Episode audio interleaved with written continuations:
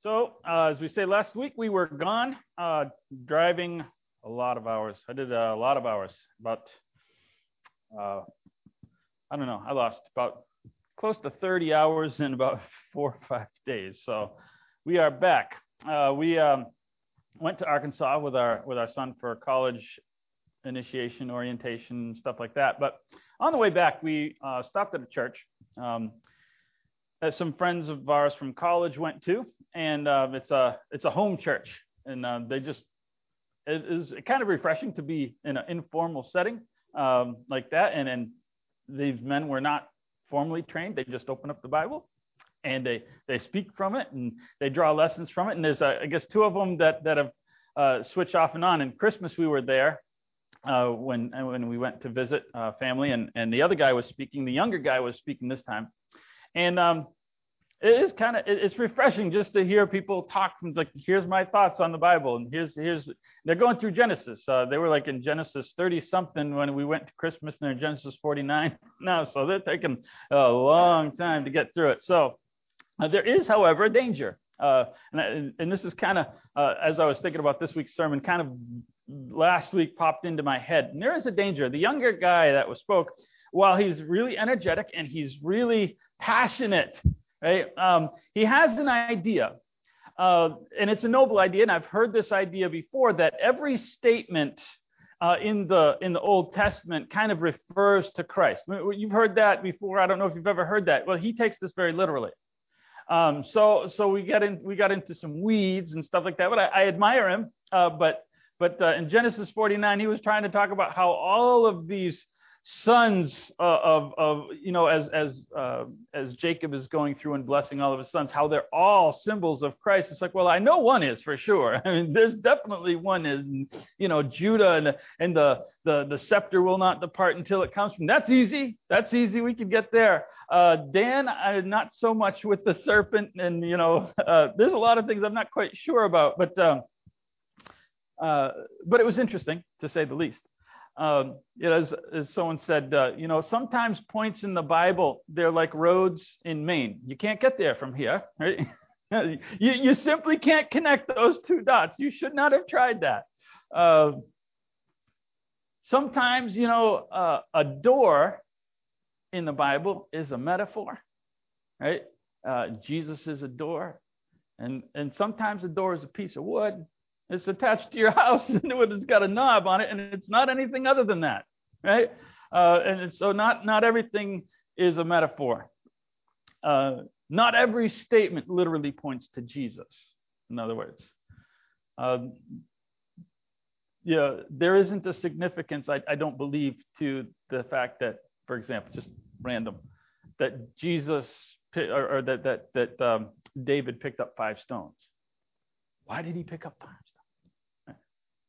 Five is the number of grace, and you know, like, uh, there's uh, in the, the, the the grace has five steps of salvation, and they give ah crazy. We, we could we could go through all this craziness. Uh, 1 Corinthians 10, however, uh, we're getting to our lesson in our, our, our series that we're starting. There is interesting, and I, I, referred to this in class. It's probably why it was on my mind in class, is because it's in our, our message. Uh, but 1 Corinthians chapter 5, if I can find it, if I can see it. Excuse me. I can't even see my notes. 1 Corinthians 10. Why don't we try that? That didn't even look like a 5. There's no excuse for that.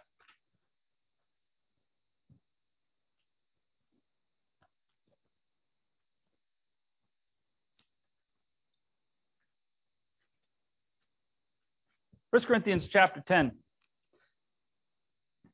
Verse 9 through 11. He says, um, that is, maybe I was drinking a five. That does not look like what I'm looking for. Nope. One more try. Second Corinthians. I bet that's going to be it. I bet that's it. If not, we're just going to quote it. How's that? We're quoting it. I don't know what I did there. The passage I was referring to this morning Someone's going to find it. I know. That's okay. He talks about how these things were written for our admonition, or written for their admonition, but they were, or, or I'm going to do this one more time. I've looked at this in like three different versions. They were written for them as examples, but for our admonition, for our instruction. In other words, that the things in the Old Testament were written specifically for them. We've talked about this, and I love, I don't, it's not original, but we're reading other people's mail. I've said that so many times. We are reading things written to other people. But he says it's written for our instruction. There are examples and things that we can take away. So, so I don't know why the Bible details that David picked up five stones. I don't understand that. But if I wanted to, without trying to make too much out of it, we could talk about did David struggle with the normal things of humanity? Like maybe I'm not good enough to hit him the first time. you know, was that, you know, uh, did he struggle with that faith in God? Did he just kind of had a backup plan? Or, or maybe he was, uh, maybe he was prep, preparing like, hey, you know, I've been in this situation before and you hit something big and it doesn't always come down with the first one. I don't know. We could draw a lot of interesting things, but we could make too much out of it, right? And that's where we're getting into our new series. And it's going to draw from this idea. The fundamental things during Christ's life are obvious, the things that he was trying to get across. We tread over and over, and I'm not saying it's bad to do that, but so many of this thing, we know the, the, the reason that Jesus was here. We can run over the same ground and, and, and miss some of the, the details, not necessarily details that were there to draw these great, profound things from, but, but little things that kind of can influence us and, and, and deepen our faith in interesting ways. We, we know the, the resurrection, the importance of the resurrection. That's what our service is structured around or, the overturning of the, Mos- of the Mosaic law and, and the, the, elevation of the idea of principles and applying uh, mercy and love and all these various ideas. Those, those we know. But what about the ordinary things? We're not going to go over all of them, but a, a dozen times in the Bible, I don't know why, but about a dozen times in our Gospels, it talks about meals that Jesus ate. What a simple thing. Is that important? I don't know. But there's interesting things in all of these that Jesus ate with. We're going to talk about some of them. Again, not all of them. Just to take some different ideas from over the next month or month and a half. We don't want to take too much. We don't want to take more than there. We don't want to try to connect roads that don't connect. As we go through this, I want you to think about what you would do if Jesus came for dinner. You went to dinner with Jesus. What would that be like? In this culture, there's things I can't say. Like, like it would be like if the president came over, because half of them, I'm like, I got to be ducking, you know, depending on who's in. Like half of the congregation might not like me or whatever. you know, there was a point in time where where where someone like universally it didn't make a difference. You know, uh, you know, William Harrison was a Whig. You know, I can say the Whigs. Okay, no one's going to get offended at me. But you know, oh, we're going to have a Whig president over. Yeah, well, I'm a whatever. And, and that would have been wow. But he's a president. I don't know if that's the case anymore. What would you do if I take politics out of it? You you love sports. If, if that's your big deal, right? And and uh, we're in we're in Green Bay. The great Vince Lombardi was going to come to your house for dinner. What are we going to serve? What are we going to do? What I don't know what to do. Whatever the person is in whatever field that you enjoy, if you like science and some great scientist or some great engineer, whatever the person is that you go, wow, I get to have an hour to talk with this person and to eat. The first thing you'd be like, what am I going to serve him? Right? I have a rule in our home when we invite people. We had Cam over. I don't serve Italian food. We had uh, some of you remember Ruben. He used to come here. I don't didn't cook Mexican food. We're not we're not going to do that. Right? It's just I, I mean, but with with with Christ, what are you going to serve? You can't cook anything. Luke chapter 7. Luke chapter 7 is our first. These are all, and you're going to know every story. You're going to know every one of these. You're going to be like, ah, I've read this. We're going to try to get something new out of it without creating new doctrines or anything like that. Just something for our lives. Whenever Christ came over, he taught people about themselves. You'll notice he didn't really care about the meal. He provided the meal. He's like, I'm bringing something. Right? We do that. Someone invites you over. What can I bring? And Jesus brought stuff. Brought good stuff. Luke chapter 7, verse 36. Let's hope I got this right. I don't want to hunt this one down.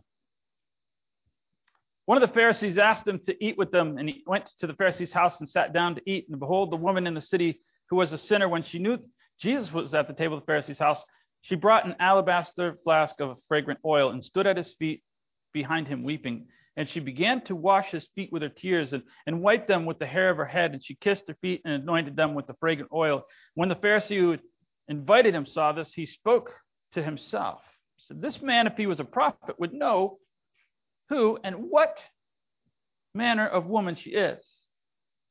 That's an important statement. She is a sinner. Jesus answered and said to him, I like that. Now you notice he said that to his brain. Him and his brain had that conversation. And Jesus answered him. That's got to be creepy. hey, I was thinking that. I have something to say to you. So Say it, teacher. Well, there was a certain lender who had two debtors. He owed one owed 500 and the other 50. When they had nothing to repay him, he forgave them both.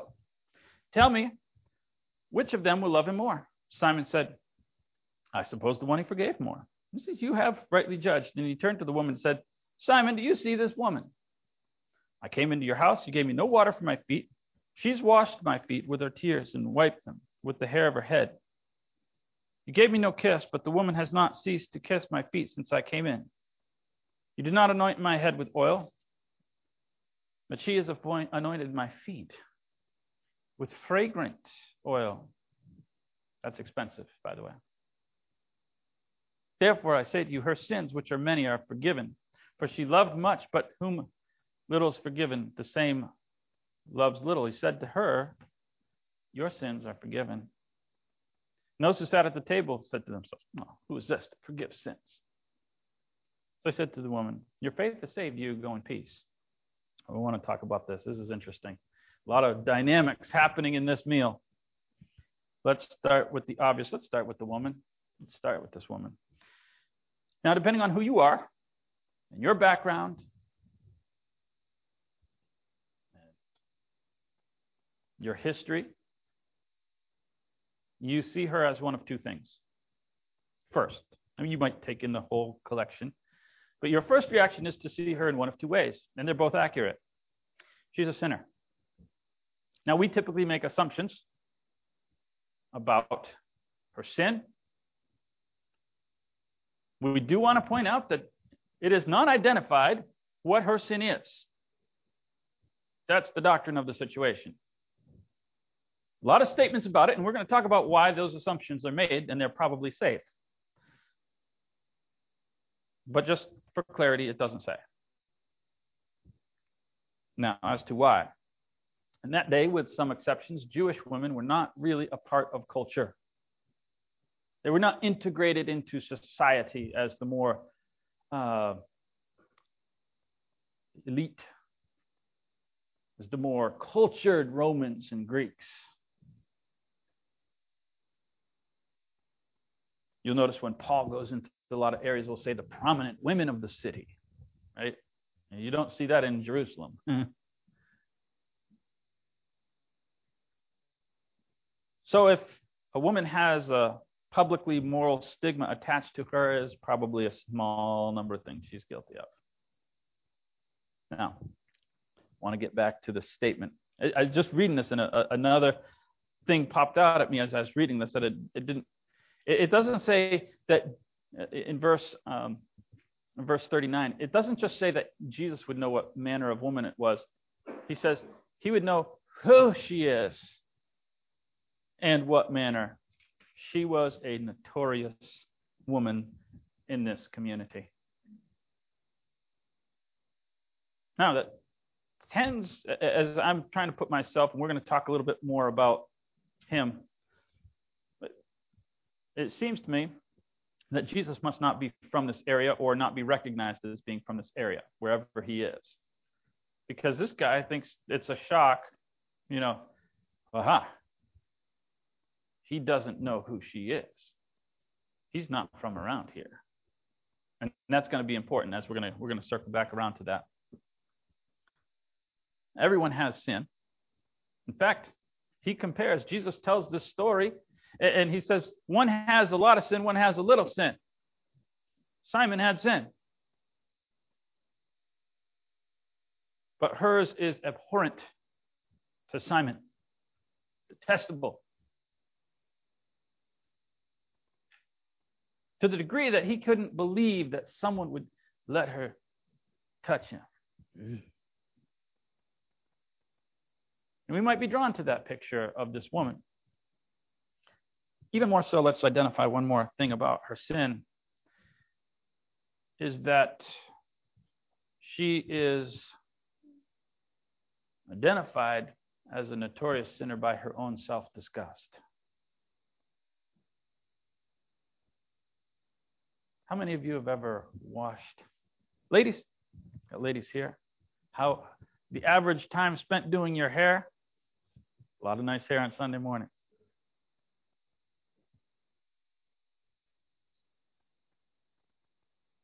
Have ever washed someone's feet with your hair?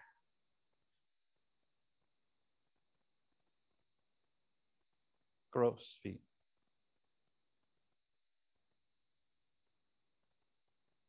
This woman has no, a, a woman's hair is, was one of the things about a woman that is her pride. My mom's hair is falling out. She got wigs. Right. I hope she's not listening to this. She's like, thanks for that. To my grandma's, it's a family curse.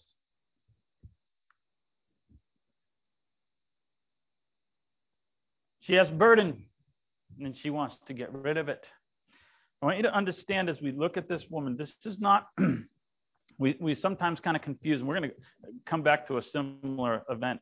It's a different event. This is not an event where she is giving thanks for something. I want you to follow through this. Eh, the, the forgiveness comes at the end. In other words, she has no guarantee. She's not thanking Christ for anything. She's trying to get something. She's, she's worshiping, literally, worship. She's bowing down. their uh, their structure was a little bit different. They they didn't have tables like we have tables. They they had a, a table that looked like a, a U kind of or a square kind of version of a U. And and everyone would recline at it.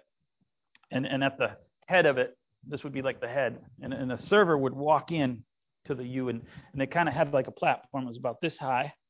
And she would put down, she would put down the plates of food and everyone reclined about it. And, and the, the prime person would recline right here at the head. And everyone wanted to get as close as they could to the head of the table. Right? And um, they'd be on pillows and they would eat like this. I'm going to step out of my camera for those at home. Behind while everyone is talking business up at the table here. She's behind, wiping Jesus' feet with her hair. That's the picture of what's happening. Devotion. She's hoping for some attention from Jesus. And at the end, she gets At the end, after the lesson and after the food and after the meal, Jesus forgives her then. But she has no assurance of it while she's showing the devotion. That's important. She's a sinner, but she is a soul. And maybe you come from a different background and you identify, maybe you have a, a, a, a different look because you've been in a situation or know people who've been in a situation. You look at people a little bit differently because of a past and you recognize, hey, this woman's a victim too. We look through sin through the lens often of its implications on our identity. She is a sinner, which is true. This person did X, they're bad. This person did good, they're good. And we kind of clear, you know, that's how we classify things. And I'm not saying that's incorrect, but I'm just saying it's incomplete. Her reaction should make us aware of her spiritual condition. We don't think about the fact often that sinners are victims of their own crime. She's a sinner. We can go too far one way, we can go too far the other, but she is a victim herself. And I don't know what led her to this. I'm going to say some things that are for big ears. Well adjusted girls from stable homes don't pursue this as a career path. They don't go to Harding University and say, uh, What are your list of majors? Catch what I'm saying?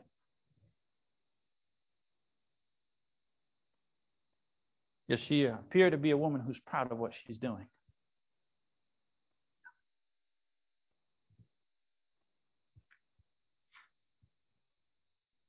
So let's move to the host.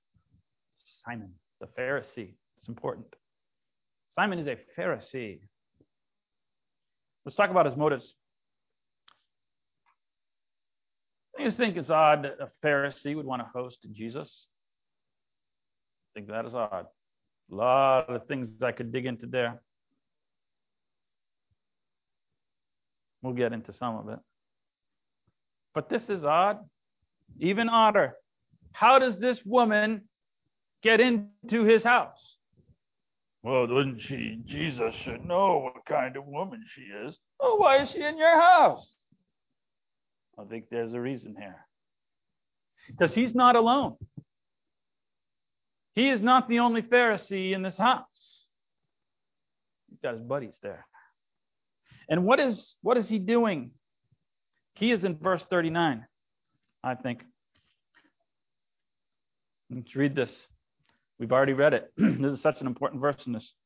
When the Pharisee who had invited him saw this, he spoke to himself, saying, This man, if he were a prophet, would know what manner of woman this is who is touching. This has all been a test.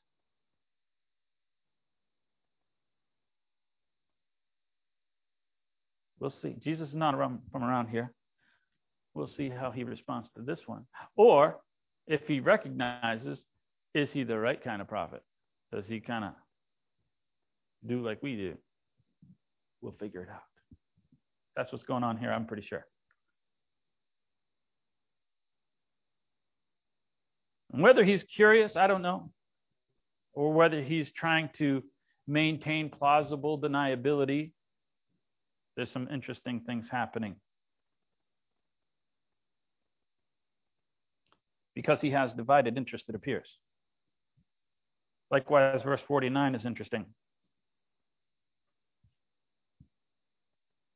Those who sat at the table with him, they're upset.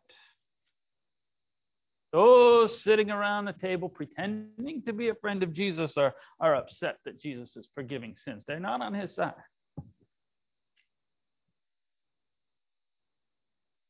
So we learn that there's a lot of critics present. This meal has been likely a setup. This is not new. We just went through we just went through a series about setups. He's a Pharisee. What do you know about Pharisees? What do we talk about Pharisees? What's the first thing you know about Pharisees? They're rich. That was Jesus' threat to them. They were rich. And every every rich person has what in this point in time? Well, how do you show you're rich? You've got servants. The most basic servant after food. There's one servant that was important. That was the foot washer. They walk from one place to another. It's dusty. It's yeah. And so you showed hospitality to your guests. There was a basin there when you went, went into a home, or out, it was just outside of the home before you enter. And, and there would be some pots of water. And you would have a servant there whose job it was. It's the lowest thing in the house to do is to wash the visitor's feet as they come in the door. Now, let's look at this again and understand how does Jesus get into the house without having his feet washed? How does that happen? He has a servant. Guaranteed 100% he has a servant for this because you can bet his feet get washed when he comes in his own house. He does not do that himself. And I will guarantee you that the other Pharisees sitting at that table did not get into this house without having their feet washed because that would put him on the outs. So, how does Jesus come into the house without having his feet washed? Deliberate. It is deliberate. Because this guy needs plausible deniability in front of his buddies. I'm not a friend. No, I didn't even let him have his feet washed.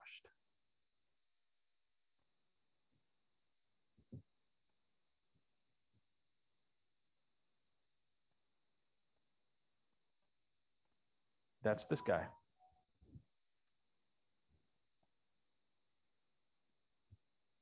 So let's get to the guest. I want to talk about his emotion. He was not, first of all, emotionally embarrassed to be connected to her. Not in the least.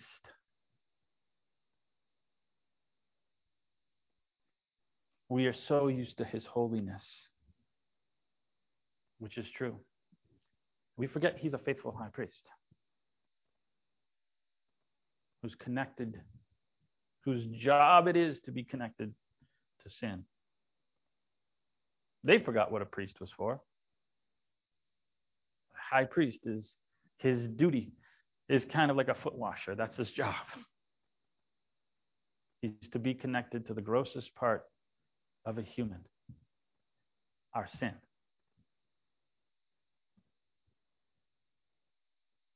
He's not ashamed of a connection to us. We're getting lessons from it's not my mail, but it's lessons. Your worst part of you you would never share with a husband or wife sitting next to you. Jesus is not ashamed to be connected to you. How many of you, I'm raising my hand before you, have ever come in here and thought, I can't take communion today because X? Has anyone ever thought? I've walked out of church at the right time. Can't do that as a preacher. I've walked out at the right time and walked around a parking lot and gone back in. Not understanding this. Not understanding this. A graduate of Bible college who didn't understand this passage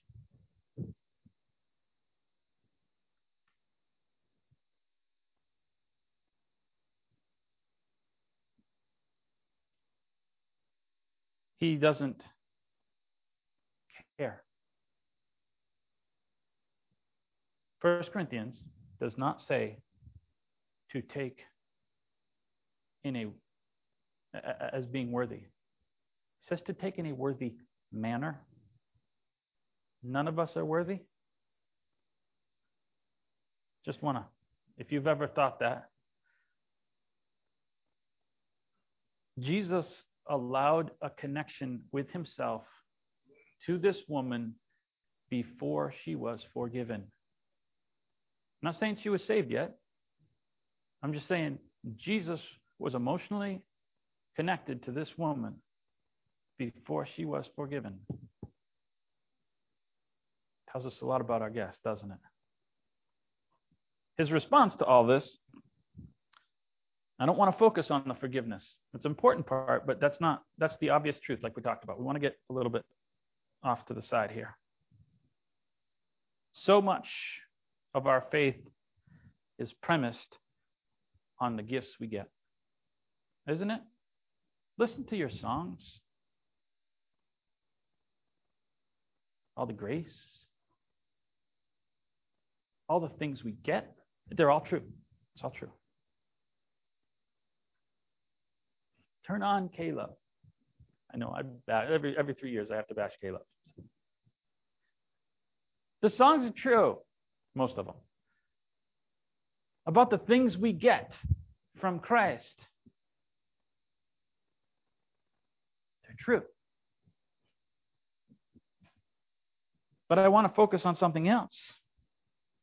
I want to focus on the fact that Jesus accepted her gifts. How many songs are out there about the gifts we give Jesus? None. Because we think we are too low to give Jesus gifts. And that certainly we're so low that Jesus would never accept them. Where does that come from?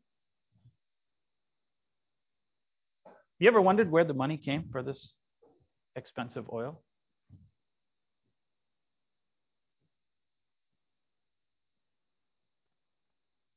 You ever wonder what she used the expensive oil for?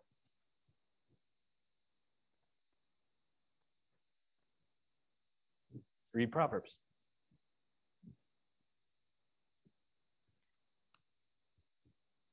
So we close. And I want to offer a challenge to think again. This is our opportunity to think again. Ever heard that? Think again. Okay, let's think again. About me. For a moment, I want to not think about other people because a lot of times we, we, and it would be a good, it would be one of those great applications for us to say, we're going to leave here and we're going to think about people differently. Think of them as souls, not just sinners. Or what? That's a good application. You can take that with you if you want. That's free of charge. But I want to think about me for just a moment as I leave. Think again, because I am in one of two states based on how I was raised. I think one way. So, so it, whichever one you are, we're going to think again. I may need to think that I'm a sinner. That might need I might need a refresher there. I may see all of my decisions through the light of my experiences. I was poor, so I did X. No one taught me better. I didn't know. I was in a situation I couldn't have. And we can make a lot of reasons why. This woman at the end of the day was a sinner. She did need forgiveness and she was forgiven much. We cannot excuse that, and Jesus didn't. Those factors may all be factors which have contributed to the bad decisions that I've made. But in the end, it is not what I wanted to do, it's what I did. I might not want to do hurt your feelings, but I might have. And that's what's important. I might have been rude, whether I wanted to or not. I was rude. I might have lied. I might have not really wanted to, and I didn't know what to do, and uh, but I lied, and so on and so forth. And this becomes the string of things, and I might not have wanted to, and I might have felt uh, trapped, but I made the wrong decision, and that's the end of it, as far as Christ is concerned. And He does not make excuses. I am a sinner, and I need grace. And I need those things that He offers.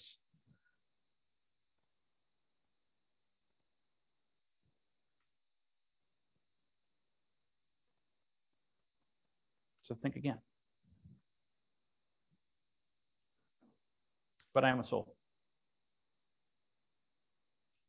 And I might be here this morning And I might be preoccupied with how bad I am.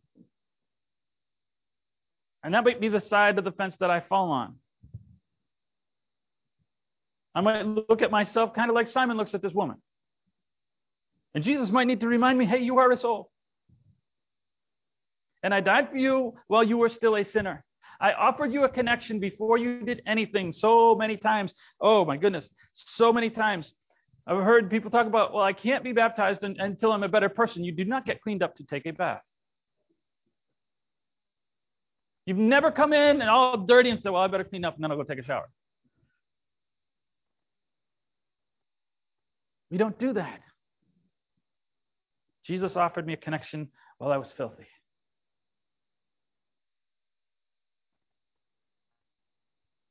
I mean, a different application of the same idea. Have you ever been embarrassed by what you have to offer? What do I have to offer?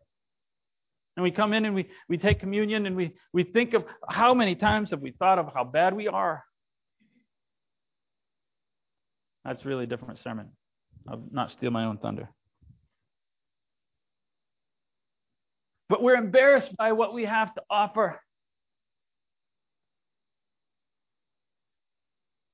And we're constantly telling Jesus how bad of a cook we are. Jesus knows I'm a bad cook. And he came over anyway.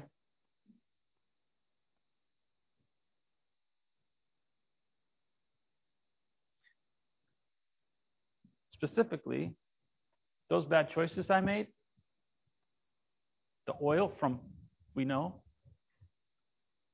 the, the bad decisions I've made, God says, I can use that. Don't throw that away. That's valuable. There's a person over here that needs that story.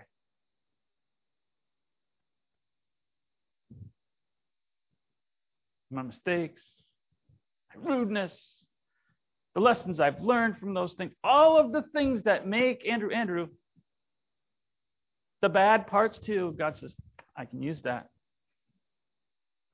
You just anoint me with it, I will accept that gift. Because we have a God who is graced by our presence.